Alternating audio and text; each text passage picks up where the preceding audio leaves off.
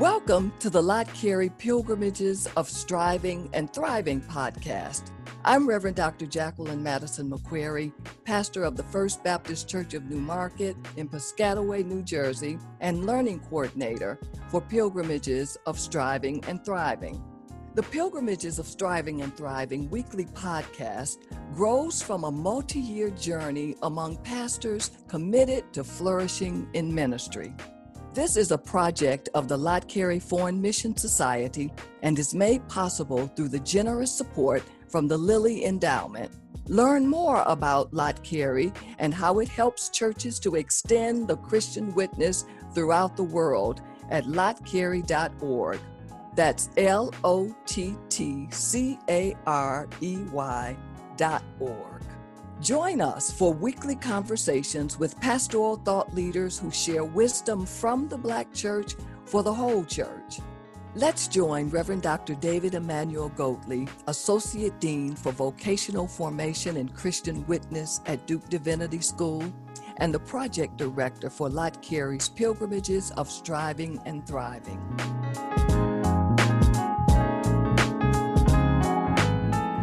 We rejoice to visit today with Dr. Marvin McMickle.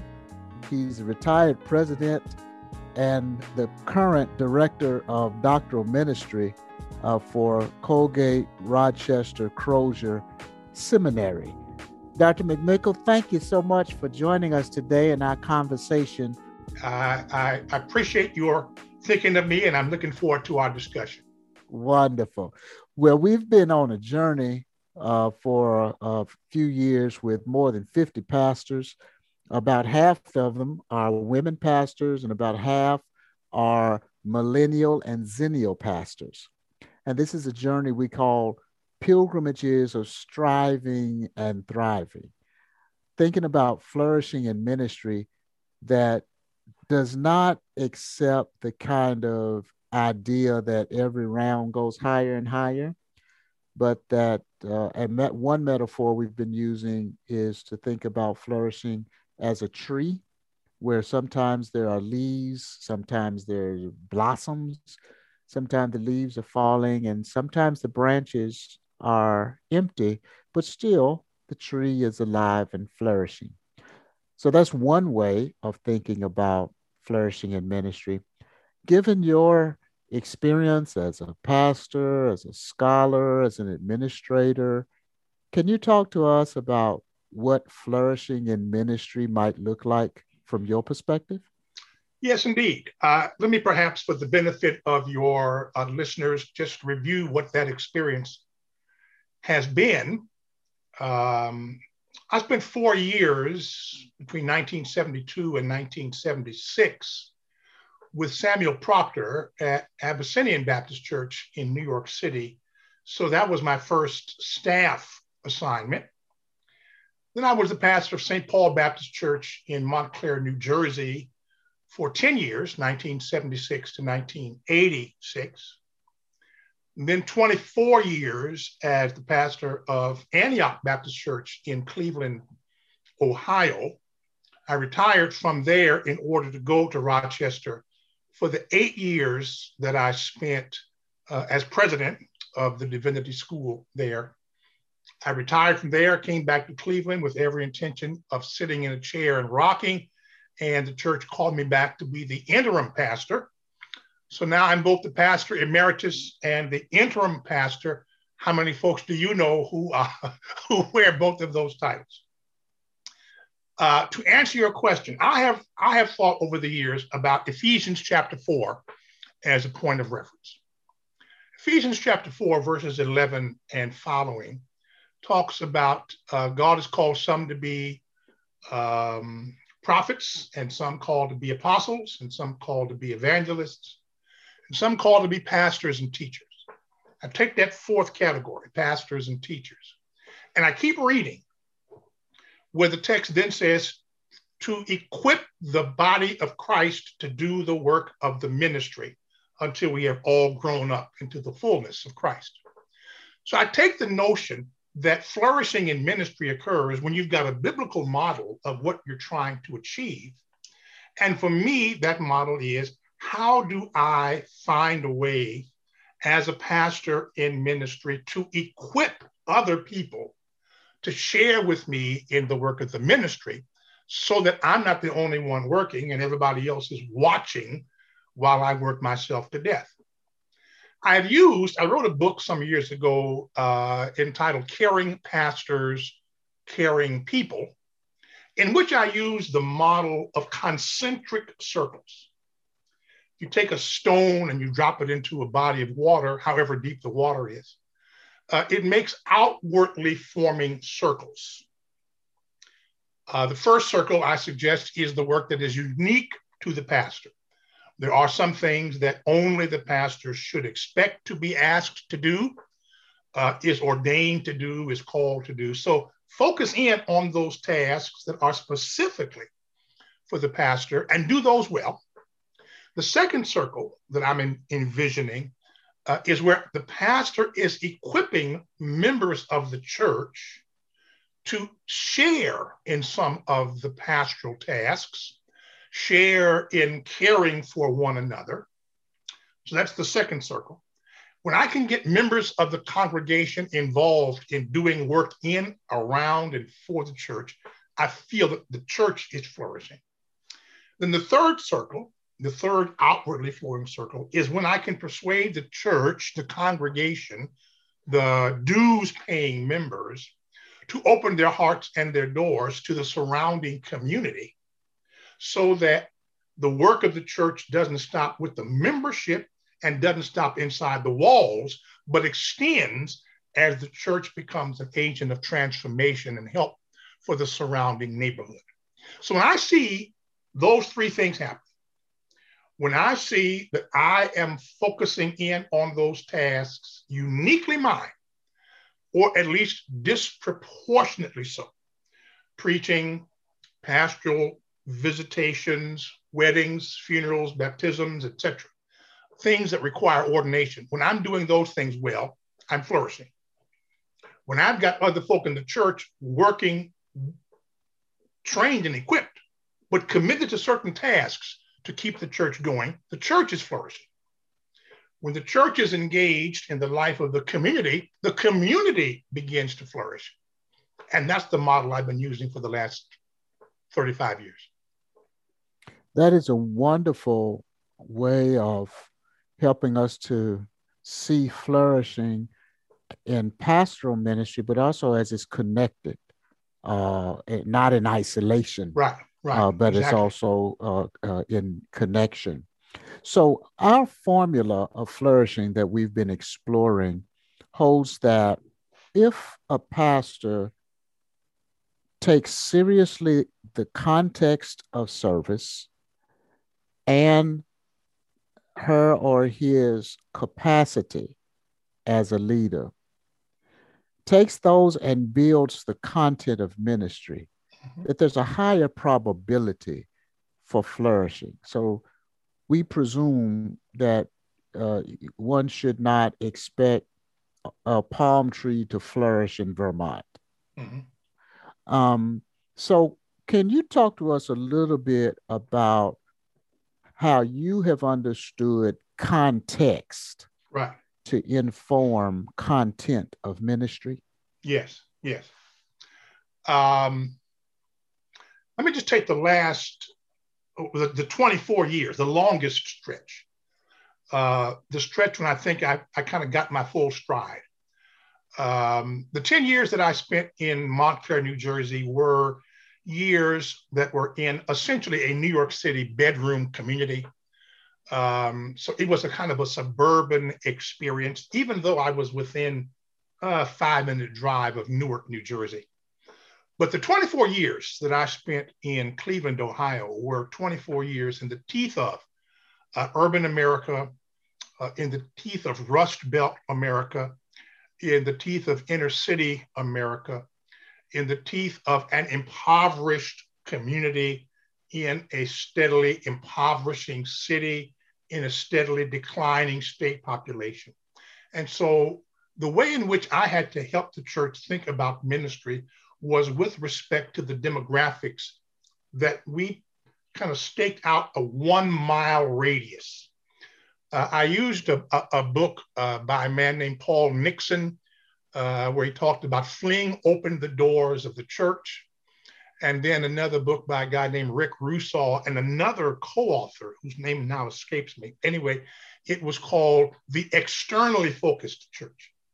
So, between those two books and, and their vision, that if you can get the church to think about itself, not in terms of its internal operations, you know, what color is the carpet and what, you know, what kind of Hammond organ are we going to buy, but think instead about being externally focused and flinging open the doors, then our challenge was to see what's just outside the door within a one square mile radius. So we built our ministries in relationship over those 24 years to what we saw right outside the door. We didn't have to take a car drive to see. Let me give you a biblical, geographical, topographical analysis. What is the difference between uh, the Sea of Galilee, the Jordan River, and the Dead Sea? Uh, the Sea of Galilee is constantly nurtured by water that flows down from the mountains of Lebanon. And so something is always flowing in it. It then flows water through the Jordan River, which, you know, fertilizes that whole part of Israel and Jordan because something is constantly moving. But when it gets to the Dead Sea, because it's so low, the water empties into the Dead Sea. But because there is no place for it to empty out to, it just sits there, it stagnates. Our vision of ministry is that we do not want the resources that come to the church to sit inside the church and, and fail to flow out. We see, we see we see ourselves as a conduit of resources. Um, something flows in, you know, we're nurtured by it as a congregation. We try to nurture everything around us that we can put our hands on. Uh, we don't want to be the Dead Sea. We would rather be the Sea of Galilee or the Jordan River giving life as opposed to stagnating. Uh, things come in, but nothing goes out. Can you say something to us about how the pastor's capacity contributes mm-hmm. to that kind of content? Because uh, yeah. I can just imagine some pastors being feeling like a deer in headlight. Talk to us about capacity and how that relates yeah. to that kind yeah. of ministry. Yeah. You know, I think uh, capacity building begins, certainly in my case. I wish, I wish every young preacher could have had my early exposure to mentorship. Because I think that the people who mentor you prepare you in ways you don't even know for the ministry challenges that await you because you're watching them as they navigate them right in front of you. So I didn't say that from 1970 to 1972, I was unpaid. It was more field work than it was a job. I was with Bill Jones, William Augustus Jones Jr. at Bethany Baptist Church in Brooklyn.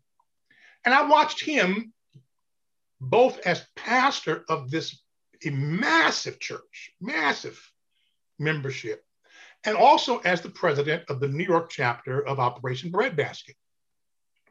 So, what I saw him doing was merging together pastoral ministry and a really aggressive social activism. And so I began to think, okay, this is this is one of the ways by which ministry can happen, especially in urban America. Then I left and I went to Abyssinian so now, now I'm looking at Sam Proctor, who never left Rutgers to go to Abyssinian. He took half salary at Abyssinian, kept an endowed professorship at Rutgers, and he, he walked the line of pastor, scholar, pastor, doctoral student, mentor. So, where did I ever get it in my mind that I could be a pastor who taught in seminaries, or I could be a pastor who might leave to go be the president of a seminary? That capacity was being cultivated early on uh, by Sam Proctor. I think if you took those six years of uh, modeling and mentoring away from me, uh, I do not think my resume would read in the same way. And so I urge people to seek out mentors, and I urge older pastors to avail themselves of the opportunity to be one, because that's what's going to help you discover what your gifts are. Now, on the other hand, nobody is gifted to do everything. So, one of the best things that ever happened to me was when I hired uh, a young man, sadly now deceased, uh, came down with a, a, a, fatal illness, but he was there when I was there all 24 years. Hired a young man out of the business world. I'm not, I'm not a businessman, you know, I'm not into contracts. I don't know much about uh, how to line up pipe fitters and, you know, and HVAC experts. He knew all of this because he ran his own business, but the Lord called him to a ministry. He kept trying to discern what the nature of his ministry was until he and I decided it really was a ministry of administration. It really was for him to use his skill set to fundamentally run the nine to five day to day operation of the church in ways I really, number one, was not very good at. And number two, that freed me up to go to Princeton, to go to Ashland Seminary, to go to uh, other places where I had been teaching uh, part time or full time, uh, to take a semester off and go to Yale and teach a semester up there, knowing that he and the staff he built around him, I could leave for a week. If anything came up, we'd be in touch. Otherwise, I knew that the capacity uh, was there. So I tried to maximize what I did well. Here's this concentric circle. I do the parts that I know I can do well. I trust other folk, but also monitor them to make sure they're doing their parts well. Regular staff meetings, regular leadership meetings. It, it worked for us. Find out what are your strengths, maximize them. Be humble enough and sensible enough to know where you need help and then go seek it out. If you cannot afford it, I would guarantee you there are people in most churches uh, who've got some professional background or some experiential background that if you just made it known that uh, you had a need, uh, short term or long term, either somebody in the church could do it or they could find someone who will. A word to our listeners. Lott Carey's Pilgrimages of Striving and Thriving podcast is funded by the Lilly Endowment through its Thriving in Ministry initiative. We'll be right back with more from the interview.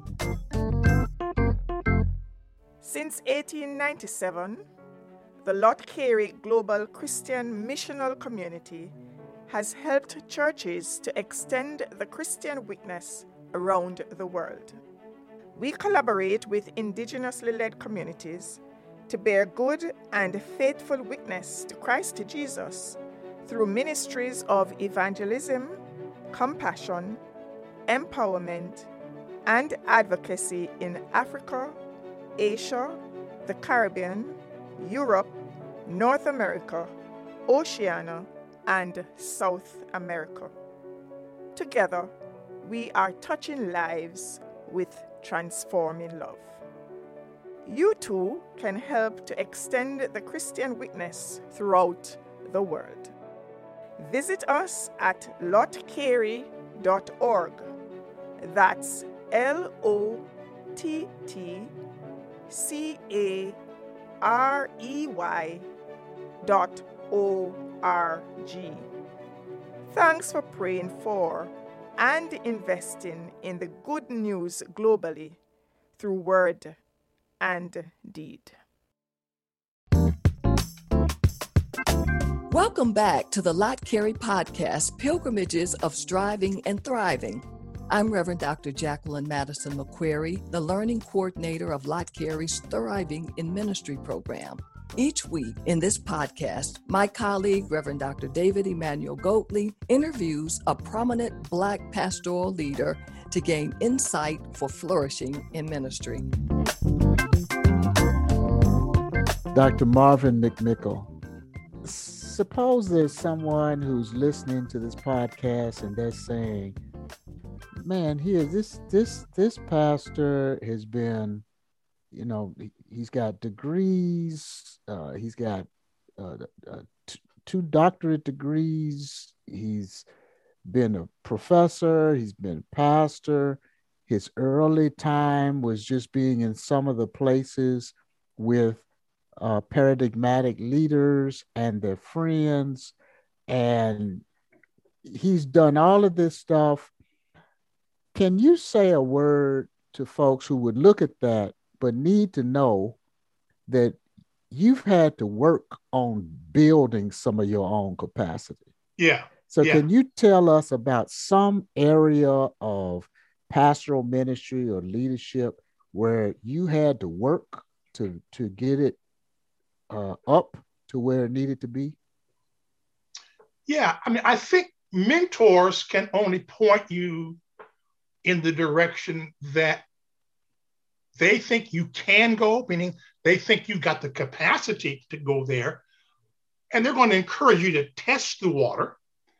Every move I made when I left, when I left Abyssinia to go to St. Paul, Sam Proctor, uh, you know, said it's time for you to tackle uh, something on your own. And uh, I'm encouraging you to go and try it. I hope we've helped you here. When I left uh, St. Paul to go to uh, Antioch in Cleveland, it was Gardner Taylor, uh, with whom I consulted, who was in also in Brooklyn, New York at that time.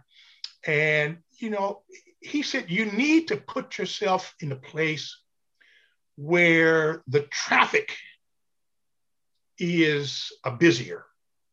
Uh, that was his exact phrase. Where the traffic is busier, where there's more going on around you, uh, you're kind of nestled away in Montclair, and you're never going to get any, never going to get any uh, bigger idea of what your ministry can be if you find yourself in a place where you're never having to imagine how do I respond to something that I've never seen before. So, yeah, I had to grow in my capacity as a congregational leader in an urban setting. Um, how do I get the church to reach beyond its understanding of ministry as personal salvation and you know sort of church calendar life? To think about that uh, that model of Ephesians 4 that we are really in this work not so that we can be saved, but so that we can become agents of Christ uh, in the work of uh, spiritual and social transformation. What brings you the most joy as a pastor? Um, the thing that gives me the most joy as a pastor is to see the second and third circles at work. Um, some people are content with what they themselves do in their first circle. I'm going to just keep using my own little my own little paradigm. They're content if their sermons res- uh, result in people joining. Okay, that's great. Uh, they're they're content if their ministry, their you know their ministry. Their first name, Marvin McMickle Ministries, is going. Okay, I'm, that's fine, no problem. So you're doing well, and the world knows your name, and you're thriving, and that's good. Um, what gives me the most joy is to see people in the congregation caring for one another. So here's a story. My first church, we had a group called the Helping Hands Club. These were persons whose ministry it was at the end of every funeral, now this is in northeastern New Jersey, where the winners are brutal.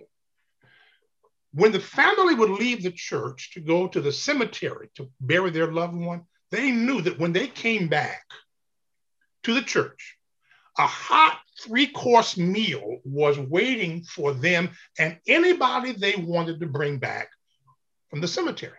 They would do this, didn't matter who the person was. If the funeral was at St. Paul, the Helping Hands Club was going to be there. So one, one occasion, I was just so moved by their faithfulness. I asked the leader of the group, I said, I'd like to express thanks and appreciation to your group in a more formal way. To whom do I address um, my words of thanks? And she said, To us. I said, Well, but what name can I affiliate this with? And she said, The Helping Hands Club. I said, but I mean, I want I want to give out certificates of appreciation with your names on it. We don't need certificates of appreciation. We want to do our part. And if you do your part up there preaching the eulogy and you going to the cemetery, you do your part. When you bring them back to the church, you sit down with them and we'll do our part. That's what gives me joy is to see the members embracing their opportunities for ministry and to do it selflessly. Uh, you know, to not be preoccupied with getting recognition for it. And everywhere I've gone, I've run into groups like that. Dr. McMickle, we have people from across the country and around the world who listen to the Pilgrimages of Striving and Thriving podcast. So, for some aspiring pastor or somebody who is in the midst of it, uh, doing the work the best they can, maybe they're feeling good, maybe they're feeling a little overwhelmed. What word of advice would you like to offer somebody? I've got I've got some words that all start with H. You will not be surprised if a Baptist preacher uses alliteration. Um, I, I, wrote these out in yet another book that I did called Star Book on Preaching. And this was advice that I gave to preachers not about how to write sermons, but how to survive in ministry. And uh, these are the words that I would ask people to consider. Number one is to take care of your head. This is lifelong learning. Uh, this is um, remaining intellectually curious. This is about continuing to read and be parts of clergy organizations where you are allowed to continue to reflect on, on ministry. Take care of your take care of your head. Take care of your heart. This is spiritual formation. Uh, in, in his book, uh, The Heart of Black Preaching, Cleophus LaRue at Princeton talks about what he called um, domains of experience that Black preachers have used over the years to shape their sermon topics. And the first one that, that LaRue talks about is personal piety. Now, this is preachers who are urging other people to engage in Bible study and prayer, reflection, and meditation. But, but I think it applies to the preacher as well. Personal piety constantly at work on our own spiritual formation so that we are reading the Bible for ourselves and not for a sermon. Reading the Bible for ourselves and not for a sermon. Reading the Bible for ourselves prayerfully, uh, unhurriedly. If, if, if a preacher spends more time reading novels and the newspaper than they spend in the scriptures, uh, they are not going to have the rootage that they will need when the strong wind blows. So take care of your heart. Take care of your health. don't get burned out. Ephesians 4, if you apply Ephesians 4, will help you to not get burned out because you are learning the lessons. I use I use in Ephesians 4, I, I use in the book that, that I uh, from which I you know made the case in Ephesians 4, a couple of biblical models. The first one is um, Moses in Exodus 17, where the Israelites are confronted by the Amalekites and they're about to be attacked. And Moses says to Joshua, You take the army and you go down into the valley and you fight the Amalekites. I will go up to uh, a mountain and I'll take the staff with me and I will hold the staff up as long as I can. But he got tired. And then Aaron and Hur were up there helping him to hold up the staff. And as long as the staff stayed up, then Israel won. He got tired. He needed help. Take care of your health so that you don't burn out. I know you think that the world cannot go on without you. I recall once when I was at St. Paul, I got sick, couldn't go to church. I thought, but I felt this sense of my pulpit, you know, and my people. And so I took myself to church. And I got uh, about halfway through and I collapsed in the pulpit from exhaustion. They took me out and took me home, and the doctor said that I was exhausted and needed two weeks of bed rest. My first question was, What will the church do without me? The first Sunday rolls around, and the deacons came and told me that they had found somebody to preach in my pulpit. They had found somebody to preach in my pulpit. I said, Who'd you get? They said, We got Reverend so and so. I said, Oh, no, no, no, no, no, no. He can't preach in my pulpit. He hadn't been to Union. He hadn't been to Columbia. He hadn't been to Princeton. He cannot preach in my pulpit. They said, Well, you're sick, and he's not, and he's coming, and that's that. Man, when Reverend so and so was through at St. Paul on Sunday, 13 people had joined the church while I was flat on my back at home. And the Lord humbled me and said, You know, I can really do this without you. You just get better and we'll carry on until you do. So take care of your head, take care of your heart, take care of your health. And if you've got a family, if you've got a family, you've got a wife or a husband or children or you're caring for your parents or whatever, take care of your home. Uh, you're not in this business by yourself. Your family is with you, they're sacrificing for you. Be mindful of anniversaries, be mindful of birthdays. I've written 18 books in my ministry. The first book was released in the year 2000. Why didn't I have a book out before? You know, I was the same person, had the same mind. My son finished high school in 1998. And I was not going to do anything that would keep me from a science fair, a band concert, a wrestling match, or a football game. And the Lord has honored that. And I've been able to carry on. So, those four things, I think, if you work on those four things, take care of your head, take care of your heart, take care of your health, take care of your home, and the Lord will take care of you. Dr. Marvin McMickle, it's been a blessing to talk with you and thank you for the generosity of your time and your wisdom on this day. Thank you for inviting me, Dr. Gold. It's been a privilege.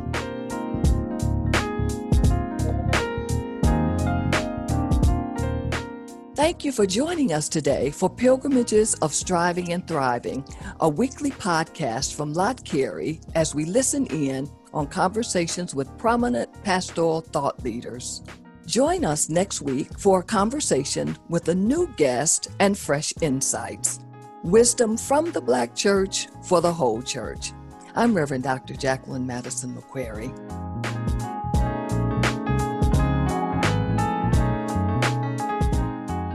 Pilgrimages of Striving and Thriving is produced in partnership with Good Faith Media. Music by Makita McQuarrie. Share the word with those who need to hear it.